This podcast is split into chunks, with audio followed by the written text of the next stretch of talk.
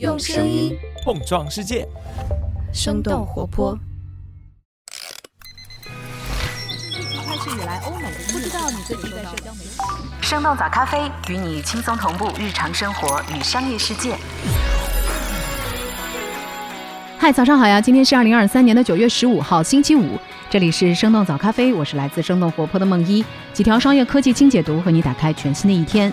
华为和小米这两家手机厂商之间的专利纠纷已经持续一段时间了，最近又迎来了怎样的结果？欧盟对中国电动汽车发起的反补贴调查，原因又是什么？还有星巴克的创始人舒尔茨卸任了公司的哪项职务？我们今天的早咖啡的前半部分就会来回答这些问题。那在今天节目的后半部分，也就是我们每周五的咖啡豆回复时间里，我们要来回复的是一位听友关于苹果充电接口的问题。他提到，刚刚结束的新品发布会上，尽管苹果的更新好像并不是太多，但是充电接口的转变还是引起了这位听友的注意。他说自己苹果已经用了这么多年的 Lightning 接口，为什么会被换掉呢？苹果换成 Type C 插口的背后又有一些什么样的原因吗？我们今天的咖啡豆就与此相关。在这之前，我们先来关注几条简短的商业科技动态。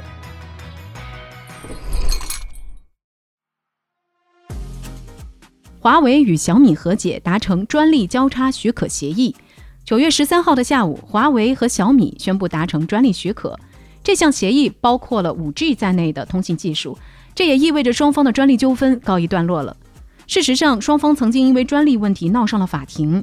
今年一月，华为对小米提出了专利侵权纠纷的行政裁决。当时双方都回应说正在进行积极的谈判。不过，华为也在不断的扩大专利交叉许可的合作范围。自去年年底以来，华为已经和 OPPO、诺基亚、三星、爱立信都签订了全球专利交叉许可的协议。澎湃新闻的报道显示，华为是全球最大的专利权人之一，在全球拥有超过十二万项的授权专利。目前，全球有超过三百五十家的公司获得了华为专利许可。去年，华为的知识产权收入接近六亿美元。欧盟对中国电动汽车发起了反补贴调查。九月十三号，欧盟委员会宣布正在启动一项针对从中国进口电动汽车的反补贴调查。欧盟认为中国汽车价格受到了政府高额补贴，从而被人为压低，影响了欧洲市场。欧盟委员会还表示，中国的电动车在欧洲的市场份额预计在两年之后达到百分之十五。和欧洲车型相比，中国电动车普遍存在两成左右的价格优势。有数据显示，今年前八个月。中国汽车出口接近三百万辆，其中新能源汽车同比增长了百分之一百一十。财新的报道显示，欧洲是中国新能源汽车最大的海外市场。中国新能源汽车在欧洲的售价一般也都低于同级别的竞品，但是要比国内的售价更高。欧盟中国商会在同一天表示，中国电动汽车在本土市场累积了产业优势，这种优势不是凭借所谓巨额补贴而形成的。界面新闻了解到，调查最终会影响中国自主车企品牌，可能还会波及在中国制造的国外车型，比如特斯拉、雷诺和宝马等等。业内人士认为，中国车企没有太多争辩的空间，最后大概率会面临反补贴关税。也有分析认为，这次的调查结果还很难预测，因为欧盟内部还存在分歧。星巴克创始人舒尔茨退出公司董事会，曾经三次担任 CEO。九月十三号，星巴克宣布了董事会的人员变动，公司创始人兼名誉主席霍华德·舒尔茨将会退出董事会。今年三月，舒尔茨已经卸任了首席执行官的职位。现年七十岁的舒尔茨在上个世纪八十年代加入了星巴克，当时星巴克只有四家门店。一九八七年，舒尔茨收购了星巴克。二零零零年，当星巴克在日本、中国和欧洲开出第一家门店时，舒尔茨辞去了首席执行官的职务。八年之后，他又重回星巴克。在他的职业生涯当中，曾经三次担任星巴克的 CEO，并且将公司打造成为了一家在全球拥有超过三万六千家门店的咖啡巨头。星巴克表示，卸任董事是管理层的过渡计划一部分。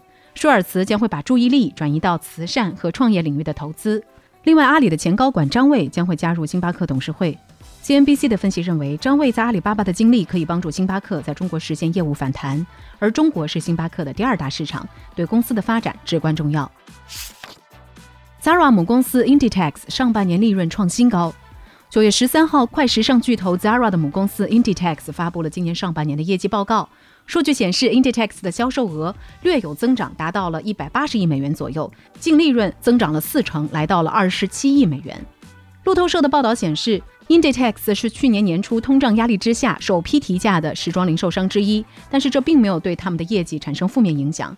Inditex 在西班牙本土市场之外所采取的更高、更多样化的定价策略，也让他们的利润率创下了新高。另外，Inditex 的业绩增长还是在门店数量缩减的状况下实现的。今年上半年，他们关闭了部分业绩不佳的小规模门店。截止到七月底，他们在全球的门店数量是五千七百多家，比去年少了六百多家。不过，为了容纳 Zara 品牌下大量新的产品线，把实体门店作为线上销售的迷你仓库，同时为消费者提供退换货服务，Inditex 正在转向布局更大面积的线下门店。美国银行的分析师认为，随着通胀缓和，Inditex 的产品价格会在明年趋于平稳，甚至降价。泰国宣布对中国游客免签五个月，从九月二十五号开始执行。九月十三号，泰国政府表示，为了吸引更多的人去泰国旅游，从九月二十五号起的五个月之内，将会对中国游客实行免签政策。这五个月将会覆盖十一黄金周和明年的春节假期。旅游业贡献了泰国百分之十八的 GDP。根据界面新闻的报道，二零一九年，中国曾是泰国的第一大客源国。今年以来，泰国是国内第一批开放团队游的境外旅游地。泰国旅游局此前对中国游客的数量预测也高达七百万。但目前的实际游客恢复量和恢复速度都不及预期。今年前七个月，泰国接待的中国游客数量仅仅是2019年同期的两成左右。截止到今年的八月底，只有大约二百多万的中国游客去泰国旅游。不过，虽然恢复速度不如预期，但是中国旅游研究院发布的报告显示，今年上半年泰国依旧是接待大陆游客最多的海外目的地。第一财经的报道显示。免签政策发布之后，半小时之内，携程平台上泰国的搜索热度就飙升了百分之八百。以上就是值得你关注的几条商业科技动态，别走开，我们马上和你一块儿走入到今天的咖啡豆回复时间。当然，在这之前还想要小小提醒一下，想要在早晨获取更多能量的你，千万不要错过今日份的早起日常小彩蛋。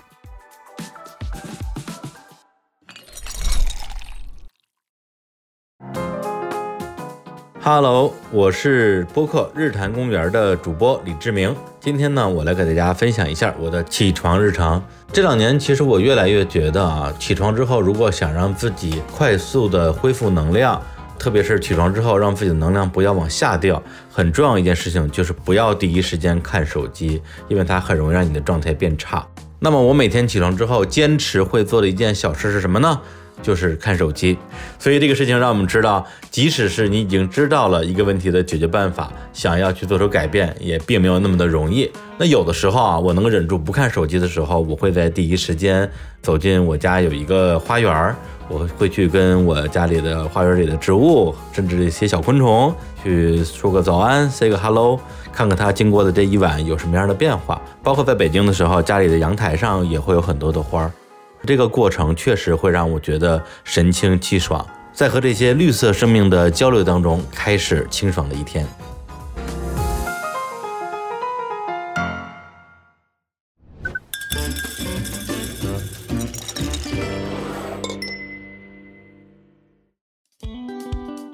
欢迎来到今天的咖啡豆回复时间。我们的听友 Ruby 向我们的早咖啡投稿，他说到，在这周的苹果发布会上，最新的 iPhone 十五系列都改用了 Type C 的充电接口。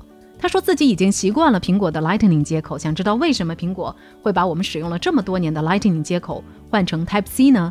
那我们的早咖啡编辑部在研究这个问题的同时，也发现了一些其他有趣的现象。在苹果刚刚举办的发布会上，一个最显著的变化就是刚才我们的听友 Ruby 所提到的，新的 iPhone 十五系列手机都改用了 USB-C 的接口。苹果从2012年开始就在使用 Lightning 接口，到现在已经有十一年的时间了。通过独立的接口，苹果已经布局了自己的生态，并且推出了自己一套认证体系。第三方配件品牌如果想要推出兼容性稳定的苹果设备配件，就必须获得苹果的认证，苹果也会从中抽取佣金。那放弃 Lightning 接口，也就意味着苹果将会失去基于 iPhone 硬件的控制权，也无法再从这个价值数十亿美元的配件业务当中来获益了。而且除了手机，Lightning 接口还用在多款苹果的平板电脑。耳机、Apple Pencil 等等配件上，改变接口对于苹果来说注定是一个大工程。那我们早咖啡在今年三月份的节目当中就已经分析过 iPhone 更换充电接口会带来哪些影响。其实这个变化也并不是苹果公司自己的决定，而是来源于欧盟的法规要求。不过，根据彭博社的记者 Mark Gurman 的报道，苹果希望在发布会上淡化欧盟法规的影响，而是更多强调苹果转换接口是为了用户更好的体验，比如说更快的传输速度。在去年十月，欧盟理事会通过了统一充电器接口的法案，要求从二零二四年开始，所有在欧盟地区销售的手机、平板电脑等等新设备都必须使用 USB Type-C 的充电接口。欧盟表示，统一充电接口可以为消费者提供便利，而且也能够减少电子垃圾。欧盟推行统一充电接口的计划已经有接近十年的历史了。在很多手机制造商都在逐渐转换成 Type-C 接口的时候，苹果公司还在强烈的反对这个计划。不过，就像我们现在所看到的结果一样，苹果最终还是向欧盟妥协了。欧盟法规对苹果的改变可不只是充电接口这么简单，其实它还影响到了苹果的很多方面。首先是用户隐私政策上的改变。欧盟在二零一八年出台了通用数据保护条例，对欧盟地区用户的数据隐私也做出了一系列的规定。比如，企业需要以简洁易懂而且容易访问的形式提供有关如何收集数据的信息，也需要通知用户数据的存储位置、收集数据的目的，还有接收数据的人。另外，还规定了用户的被遗忘权，也就是说，用户个人可以要求责任方删除关于自己的数据记录等等。对于违反规定的企业，处罚金额最高可以达到两千万欧元，或者是企业全球营业额的百分之四。为了符合欧盟的规定，苹果推出了一个叫做“数据与隐私”的管理工具。苹果的用户可以请求访问包括登录历史、联系人、笔记、照片和文档在内的各种个人数据，以及 Apple Music 和 App Store 等等服务上的数据。用户可以修改数据或者删除苹果所持有的自己的信息。其次是关于应用程序。去年，欧洲议会通过了数字市场法 （DMA）。为了构建公平而且开放的数字市场，法案要求科技公司允许用户安装第三方的应用程序，而且在2024年，欧洲地区开展业务的所有科技公司都必须遵守这项法规。为了符合这个规定，苹果将会在欧洲地区允许第三方应用商店在 iOS 设备上来运行。苹果内部的工程师们也在大力的推动苹果平台的开放。另外，在上个月，欧盟的数字服务法 DSA 开始生效，要求互联网企业在内容审核、用户隐私以及打击假冒商品等等方面来承担责任。苹果的 App Store 就被列为重点监管的对象。苹果也表示将会对 App Store 来进行调整，从而符合 DSA 的要求。最后，在税收的问题上，苹果和欧盟之间的纠纷也还在持续进行中。爱尔兰政府为了招商引资，对很多科技企业都提供了税收优惠。通过在爱尔兰设置子公司的方式，苹果在这里的实际税负要比美国和其他欧盟国家都要更低。在2016年，欧盟委员会指控苹果公司在爱尔兰非法逃税，要求苹果向爱尔兰补缴大约一千亿人民币的税款。但是，苹果和爱尔兰政府都对此表示不满，并且提起了上诉。二零二零年，欧盟常设法院判决欧盟委员会的指控证据不足，所以也就撤销了有关裁定，苹果胜诉了。但是到了今年的五月，又出现了转变，欧盟竞争监管机构又向欧盟最高法院、欧洲法院提起了上诉，请求他们推翻下级法院的裁决，再次要求苹果向爱尔兰补缴之前的税款。这个案件其实到现在还没有定论，但是它的结果也将会决定着苹果是否还能够通过提供就业和投资来换取欧盟成员国的税收优惠。当然，除了苹果之外，其他大型科技企业也都绕不开欧盟的影响。今年五月份，Meta 就因为违反了通用数据保护条例，被欧盟罚款了十三亿美元，创下了欧盟隐私罚款的最高纪录。Meta 最新的社交平台 Threads 还一直没有在欧盟地区推出过。在上个月，微软为了减轻欧盟的反垄断担忧，也主动的把协同办公应用 Teams 从 Office 办公套件当中分拆出来。但其实和美国还有中国相比，欧洲公司占全球数字平台的总市值差了很多。全球前十大科技公司里也没有欧洲企业。那为什么欧盟的法规却能够对全球的科技公司产生如此大的影响呢？哥伦比亚大学法学院的阿努布雷德福特教授提出了一个概念，叫做布鲁塞尔效应。也就是说，欧盟凭借市场的力量，形成了单方面监管全球市场的能力。欧盟在反垄断、隐私保护、健康、环保等等诸多的领域制定的规则，往往最终都能够成为通行全球的规则。欧盟的行业标准，甚至还能够左右其他国家企业的生产类型和业务模式。这背后最重要的原因，就是难以放弃的欧盟市场。欧盟拥有大约五亿人口，比美国有着更大的市场，而欧盟人均 GDP 要比中国更高，所以也是更加富裕的消费市场。对于许多公司来说，进入欧盟市场的好处是要大于它适应欧盟标准所付出的代价的。因此，很多的跨国公司也愿意遵循欧盟的标准。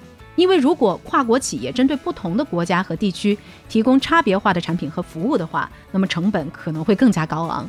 如果达到了欧盟的标准，进入其他地区的市场也就相对更加容易。